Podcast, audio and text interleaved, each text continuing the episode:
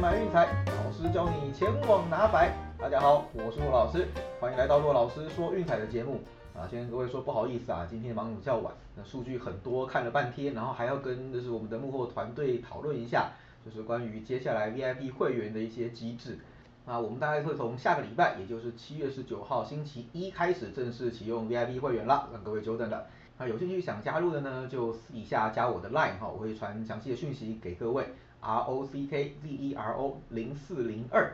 哦，那未来我们的平台建设完成之后呢，也会把各位的资料还有会员权益转移给过去。好，目前我们的平台还在架设中，这部分也请多多期待啦。好，那先讲一下我们目前的呃计划是这样子的，对，每周套餐原价是一九八零，那我们第一个月特价是一八八零，换算起来就是平均每天两百六十九。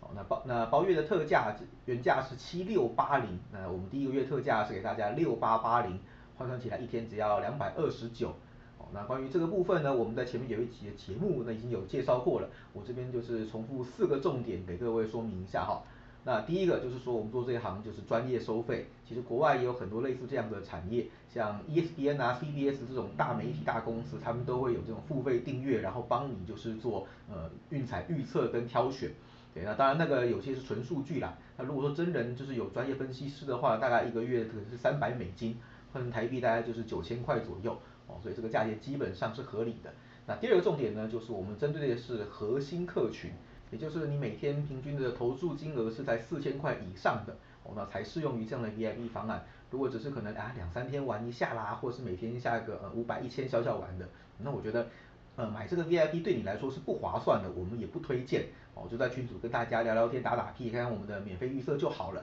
哦，那基本上一天的平均消费只有两百多块，那一个月六千多，说真的，大部分的会员一注都不止这个金额啦。哦，那所以这个是我们针对核心客群的跟大家说明一下。第三点呢，就是我们的 VIP 会员就是长期下来会提升三个百分点的胜率。好，就是不要觉得说博弈这游戏三趴有什么了不起。哦三八很恐怖，因为这个东西是零和的游戏，对，不是正就是负，对，所以你差三八，我们前面有换算过，一年的差距可能有到十几万，甚至是数十万。对，我们这边也不主打什么稳赢啦，什么重注绝杀的，绝不干这种事情，因为天底下真的没有这种事情存在，除非你跟我说，好，我今天明天下完一场，我就再也不玩了，好，那没有那没有问题，那我相信，嗯，应该像这样子的呃用户也不会坐在这边听我们节目内容，看我们的分析预测啦。好，一般都是不可能的事情。大家玩基本上都是玩长期的，所以记得我们大概就是一天大概就是两百多块的消费，然后帮大家提升大概三趴的胜率，长期下来这个效益是十几万甚至数十万的。啊，开台到今天为止哦，我们的战绩是八十胜五十七败一平，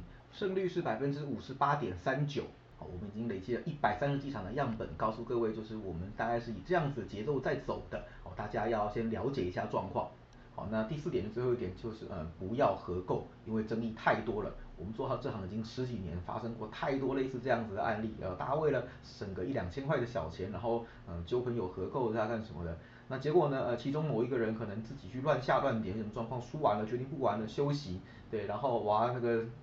那另一个人就不知道怎么办，这东西炒不完，炒个没完没了的。哦，说真的，这个真的就是对于核心用户来讲不是什么大钱，而且未来就是网站平台架好之后呢，我们还会有就是呃各自的问题，对你把你的账号给人家登，这个也不是一个好方法。哦，这争议真的是太多太多了，所以我想避免争议啦，就是就是过去的经验告诉我们，还是尽量避免就是有合购这种事情发生。好，那以上就是针对 VIP 会员的一些简单说明，好，我们下一拜就要开始了。那更多详细的情形，有兴趣的就记得赖我私讯喽。好，那进入今天的重点吧。哦，虽然昨天的比赛换头手不算，对，那当然我们自己有下也是输了，就挺闷的啦。我懂，我我也是一样。对，我们还是看一下结果吧。对，那个运动家九局下半靠着 J Lo 两分炮，以五比四一分之差气走克里夫兰印第安人。啊，运动家临时换成 Sean Manaya，这个也是始料未及的啦。哦，不然记大家比赛结果就是这样，大家看一看就好。好，那今天的预测部分呢，首先是 NBA 总冠军战第五战，好，那回到就是亚利桑那来举行，密尔瓦基公路对凤凰城太阳，好，主场让四分，大小是两百一十八点五，好，那我们预测一样嘛，就是太阳让四分继续追到底，对，那前面该提都提过了，基本上只要公路受让，哦，都是下对面，那长期下来这个是一个非常高胜率的一个指标，对，那还是这边得跟大家就是讲一个小的重点哈。是说呃我们在做运彩分析的时候呢，有的时候个人的成绩对我们来说不是那么重要哦，谁得了几分谁很厉害，谁拿胜投谁跟败投，老实说那个我们不 care。所以你看我们的内容都在讲说，哎，球队的胜机，球队的过盘率啊，有他的比赛就是呃几胜几败的过盘几场这样子，对，因为那个才是我们要的重点。对啊，就假设一个投手可能哎五胜零败，就五场都赢一分，通通进洞，对，那这不是我们要的好指标啊。那假如可能有个投手，比如说哎账面战绩只有一胜两败，哎，可是十场先发里面哇八场过盘，对，那这个可能就是我们会锁定的一个很好的标的。所以说看运动跟运财那个切入的角度还是有一点点不同的。那当然要做运动的专题这部分我也很在行啊，不过那不在我工作范围之内，我们就不在节目上多讨论，未来有机会再做。好，那我们今天就是回到正题，就是 NBA 的部分，那我们还是一样锁定着公路受让的呃过盘率极低的这一点啊，我们就下凤凰城太阳让四分。哦，前一场其实也很可惜啦，我们有讲过了。打四七分钟的好球，最后一分钟被打过盘，这个真的很闷，你知道？我看的也很堵然，但是没办法，球赛就是这样子。好，那我们就今天再努力就行了。好，那至于美国职棒的部分呢，第一场比赛跟昨天一样，是印第安人对运动家，先发投手是 Carl Quintero 对 Frankie Montas。那我们先谈 Quintero 这个投手啊，一样就是年轻的印第安人新秀，那目前账面战绩是一胜两败，自得分率四点二三。哦，那客场是还没有开胡，哦，零胜两败，四点六六，啊，三次先发球队通通都输球，主要是让老实说，他三场先发，呃，只有一场对海盗是五局零失分，但是你赢海盗值得骄傲吗？这这是一件很傲人的事情嘛，另外两场都被打爆啊，对，所以四点六六其实是两场被打爆跟一场吃软柿子平均下来的数字，哦，所以看起来的客场的实力我们还是要存疑的啦。那另一个重点呢，就是他白天也没有赢过哦，白天账面战绩是零胜一败，五点一四四的分率，四次先发球队全部输球哦，而且整体来看，他是被安打数多于投球局数的投手，被上垒率超高，对，所以我想，嗯，这场比赛应该是他有得受了。那至于蒙塔斯的部分呢，账面战绩八胜七败，四点四一，哎，可是他的近况非常好哦，今天我们会谈到不止一次这样子的状况，其实前几天也都在谈。就有些人开机状况嗯不是很稳定，连爆，哎，最近却又找回了手感，开始连胜，开始强力压制了。哦，那我想蒙塔斯就是一个很好的例子，他最近的七次先发有六场比赛，哦，失分在三分或以下，你看这表现真的就是渐入佳境，哦，越来越好的状况。那另一点就是说他在白天的表现也是相当的强烈，哦，三胜一败，得分率三点二五，五次先发球队赢了四场。那，这也是我们今天就是锁定的指指标之一。对，那其他部分我们昨天也都提过了，今天就不重复。那两边的牛棚是差不多，都还算蛮稳定的。所以先发投手基本上直接决胜负的几率是比较高的。那也要看一下趋势啊，吼，就是印第安人最近八次面对右投手一胜七败。对，所以昨天我们针对是 Bassett，那就换了一个左投的那个马纳亚，对，所以就是完全不成立了。好，另外就是他们最近十一场比赛。呃，面对胜基球队是一胜十败，那另外就是最近六次的客场受让全输，哦，来最近六次客场是六连败，这都是我们要去锁定的一些标的。啊，这运动家呢，哎，Game Two 比较放心啦，好，昨天有提就是 Game One 目前是六连败，那昨天虽然赢了，可是进洞啊，赢的也不算太漂亮啊。对，那 Game Two 最近十三个系列赛是十胜三败，嗯，没错，就是越打越好的这种概念。那面对右投手呢，呃，最近十一场比赛八胜三败。还有就是开让分的时候呢，最近是十九胜八败，那基本上就是这些都是个很好的指标可以锁定。那我们今天依然推荐是运动家让一点五过盘，这场比赛没意外应该是早早就能够定胜负，然后用投手把它锁起来这样子。好，至于说第二场比赛呢，就是密尔瓦基酿酒人对辛辛那提红人，啊，先发投手是 Brandon Woodruff 对 Luis Castillo。那 Woodruff 呢？我只能说，他照面战绩你让看起来不知道该哭还是该笑呢。哦，他真的很强，真的很猛。呃，可是客场自得分率一点九九，却只有四胜四败。你知道原因出在哪里吗？哦，队友给他的平均得分支援只有二点七，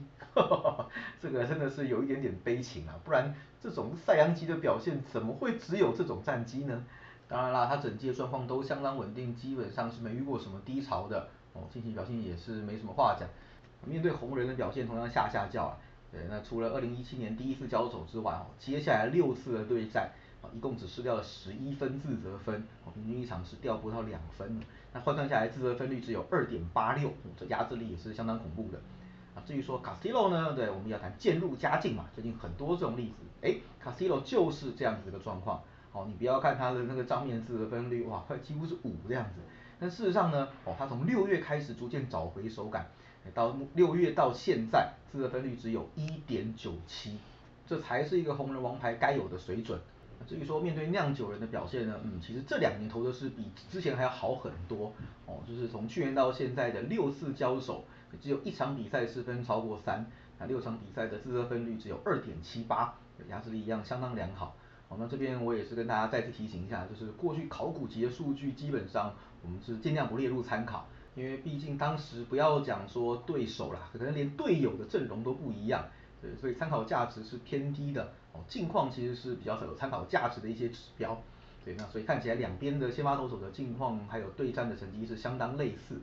看到这里，可能有些人会提出个疑问哦，就是，哎，两边投手这么强，大小分开到八分，有没有搞错？哦，那事实上，我想八分是合理的。哦，请注意一下这个重点，就是红人的攻击火力其实是比酿酒人还要强很多的。哦，近期的打击状况也相当不错。那另外的一个考量的点就是，红人牛棚真的太烂。哦，这我们重复很多次了，四分率五点二六，对，所以比赛后段其实是有一些放火失分的危机啦。那不过这个点，我想第一就是 Castillo 的续航力还算不错，那第二就是酿酒人的打击并不算太强，哦，我想可以稍微就是弥补一些，对，所以这场比赛我们依然看好是一个小分的投手战。那从趋势部分来看呢，嗯，酿酒人最近六次哦开让分都是小，那最近的八场比赛是一大七小，那最近六场面对右投手一大五小，最近六次面对同分区对手一样一大五小。啊，还有最重要就是 Good Rock 本季客场先发九场，通通是小分，哦，基本上客场队友只帮他打二点七分，这要怎么打？自己压制力又强，这个真的是很好的小指标。OK，那至于说红人的部分呢？哦，最近五次受让全小，